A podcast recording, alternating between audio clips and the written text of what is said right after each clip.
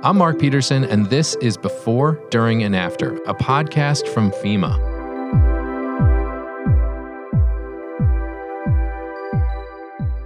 We're so excited to be back with new episodes, a new title, and a new focus. Kicking us off, today we sit down with FEMA Administrator Deanne Criswell to talk about her journey to being named administrator, changes we've made as an agency, and FEMA's new strategic plan. Right, Deanne Criswell, thank you so much for joining us, the FEMA administrator. We're so excited to both relaunch the FEMA podcast and also have you as our very first guest on this uh, after our hiatus and starting this back up. Thank you for joining me. Mark, thanks so much. I am thrilled to be here with you today. Deanne, you are not a stranger to FEMA, and you're definitely not a stranger in the emergency management community. But I wondered if we could just start off by um, just tell us a little bit about your journey um, to becoming the FEMA administrator. And, you know, specifically, I know that you have a really dynamic background on so many levels of emergency management. And, and so I think it'd just be interesting. Just tell us about that professional journey. And I like the way you phrase that, Mark, because I have often said the same thing. It has certainly been a professional journey. And it's not been one that I knew uh, every step along the way what was going to happen next. Um, it has been a series of um, taking advantage of different opportunities so I could grow um, both professionally and personally. And they keep leading me to additional opportunities, which has led me to here. And it starts in um, in Colorado. So I was uh, in Colorado. I was a single parent. I was looking for money to go back to school. So I joined the Colorado Air National Guard and became a firefighter in the military. Fell in love with the profession of firefighting. Never thought that that's what I was going to do.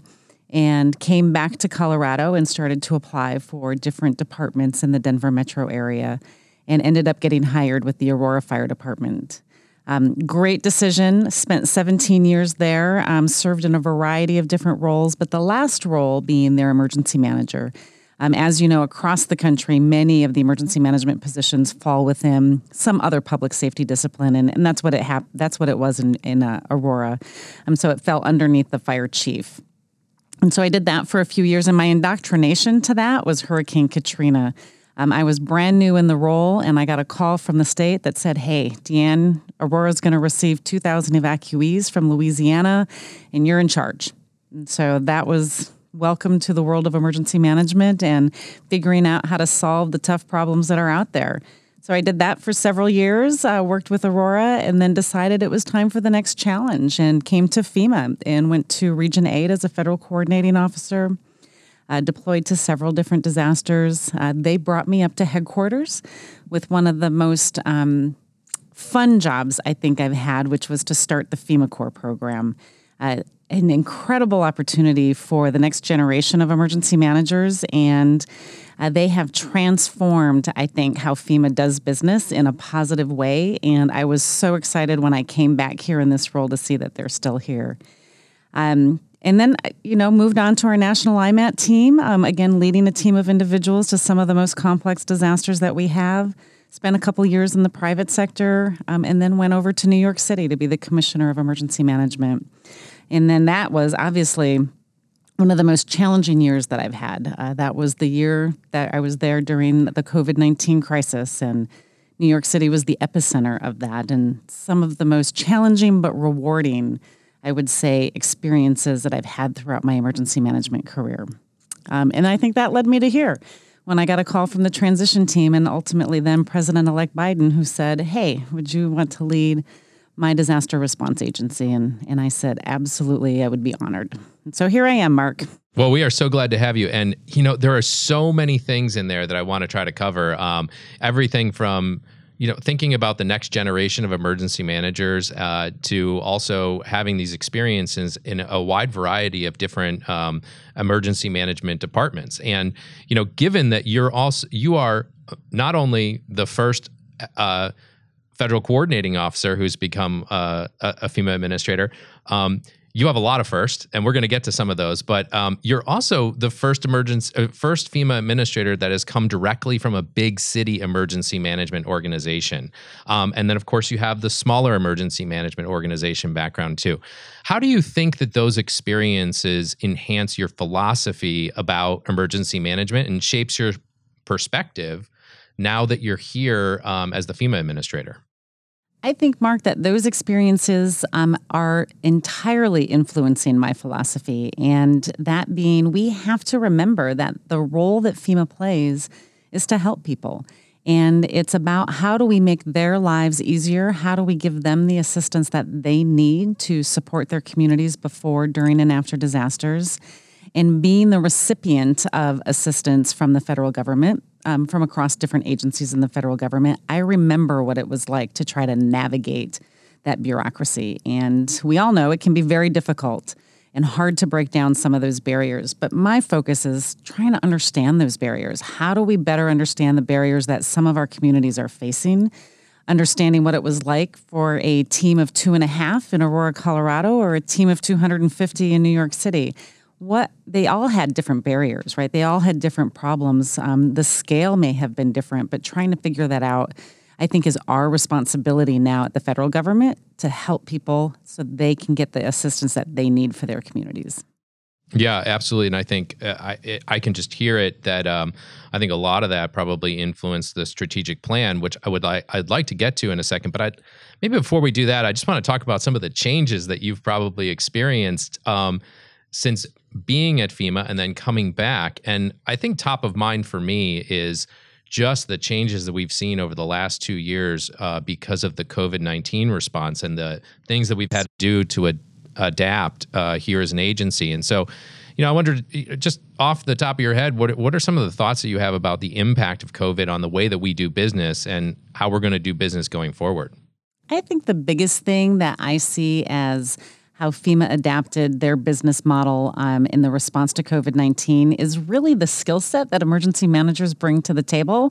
And that is, regardless of the problem, the fact that we know how to bring interagency cross collaboration together and drive um, success, um, meeting the outcomes of the problems that we're facing um, was really valuable during COVID 19. And we saw, not just at FEMA, but I think across the country, we saw emergency managers leading the coordination of multiple different agencies to help respond to the immediate needs that they were facing. And it demonstrates the value that emergency managers bring to the table. And what I want to be able to do with that information is help advocate for our profession going forward. So our elected leaders know hey, your emergency managers are important. They are the most valuable asset that you have when you're facing the unknown. And we need to invest in their growth and their ability to continue to do the excellent job that we saw throughout COVID 19. Yeah, absolutely. I'm so proud of the work that we've done as an agency, um, you know, th- over the last couple years, and uh, it's really been inspiring to see. And so now, as we look towards the next couple of years, um, not long after you were confirmed, uh, we released FEMA's new strategic plan, and um, I wanted to see if you could walk us through how that strategic plan was formed, um, the development of it, and uh, and really where you see it taking us. Mark, I am so proud of our strategic plan, and I think the thing that I am the most proud of is how we created it. Right. It, instead of having a group of leaders here at headquarters sit down and try to decide what we needed to do over the next five years, we reached out to our customers, to our employees to get their input into what we needed to do. Um, we guided that discussion with the phrase of how do we become the FEMA that our nation needs and deserves? And so, with that, we had input from over a thousand of our employees, um, several hundred of our external stakeholders, over 50 tribes. And so this what this is is this is a strategic plan that has been built from the ground up. And so when I walk around and I talk about the strategic plan with our employees and with our stakeholders, they're very excited about it and they believe in it. And now that we're going through the execution phase, we're getting more people involved. They want to be part of applying this and executing the strategic plan so we can become the FEMA that our nation needs and deserves. Let's start with the goal one. Um, how do you see FEMA continuing to build on the work that we've done previously towards um, achieving equity in our disaster programs? How do you see us um, uh, building towards equity in disaster assistance and and influencing all of the emergency management community, not just FEMA and our programs? It's a great question. You know, I'll go back a little bit on the COVID 19 side we know, right? We know as emergency managers that disasters often disproportionately impact underserved communities. But it was really right in front of us during COVID 19, and not just in one small area. Across the country, we saw the disproportionate impact that it was having on communities everywhere across this nation. And so, what FEMA did, and many of our communities and our emergency managers across the nation did, is they had that focus of okay, how do we reach those communities? How do we better understand what their needs are so we can help them respond um, and, and hopefully mitigate the impacts that COVID 19 is having? And I think that's really what was driving the whole focus around equity is how do we continue with that mindset? How do we better understand the barriers that communities have or individuals have? In receiving assistance after they experience a disaster. You know, for many of them, this is the the worst day of their life, and they're going through a whole lot of different emotions and struggles as they're trying to figure out how they're going to respond and recover from this event. And so we have to do a better job of putting them first and, and understanding what their barriers are and then looking at our programs and what can we do within our programs or our own policies to help limit or reduce the, the barriers that they're experiencing so we can deliver the services that are needed. I think one of the phrases that I continue to use is we can't have a one size fits all approach, right? That's what we saw during COVID 19. We couldn't have a one size fits all approach because then we wouldn't be reaching those that needed us the most.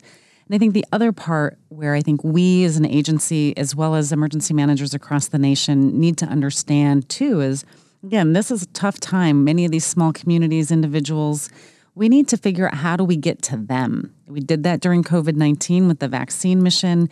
We've done that through several of the natural disasters. FEMA has disaster survivor assistance teams that go out there how do we get to the people, those that we know need the assistance, instead of forcing them to figure out how to come to us and navigate our systems? So for me, when I think about equity, it's about the two principles that I kind of elaborated on putting people first and understanding what their barriers are so we can help them get the services and the, the resources that they need. Yeah, and you know, in, in a lot of ways, equity leads us into the next goal of climate resilience. And so I'm talk to me a little bit about what you how you define climate resilience and and then how do you consider the risks of climate change now and in the future and also specifically on emergency management? You know it's um it's the topic of the day right? Uh, you may have heard me say i believe that this is the crisis of our generation. I think where we're at right now is you know many people look at fema as a response and recovery agency right? We get out there and we respond after a disaster happens, or we're posturing right before a hurricane makes landfall, and then we're there to support the long term recovery. But one of the fundamental principles of emergency management has always been mitigation and preparedness. And so, how do we shift our focus and really our cultural way of approaching disasters? To have more emphasis on the mitigation side and reducing the impacts that we're seeing. Um, and that's what the data is showing, right? We are seeing more severe disasters, they're intensifying more rapidly. We're having more complex, longer recoveries. We have to put more emphasis on this mitigation side, as well as the preparedness side for individuals so they better understand what their risk is so they can better protect their families. So, as we go forward and I think about climate resilience, it's really focusing on that preparedness and that mitigation side, making sure that people have the tools and resources to understand their risk and they know how to take the actions that they need to for individuals protect their family or for communities to reduce the impact through mitigation. Uh, so I'd like to switch gears just a little bit, um, but I believe it was last year at the National Emergency Managers Association conference. You talked about the needs for a systems-based approach in emergency management, and you know, I wonder if you talk a little about what you meant by that, and also how you see FEMA becoming a leader in achieving it for the larger community. I think where we are at when we talk about climate resilience is this systems based approach, um, and, and, we're talking about it now as kind of place based initiatives, um, is going to be essential, right? A lot of the work that we have done within mitigation has been very incremental. um, a house by house approach or small projects, and primarily because the funding that we've had has limited us to that, right? We, we had federal cost shares in our pre disaster mitigation program or federal um, investment of a max of $5 million.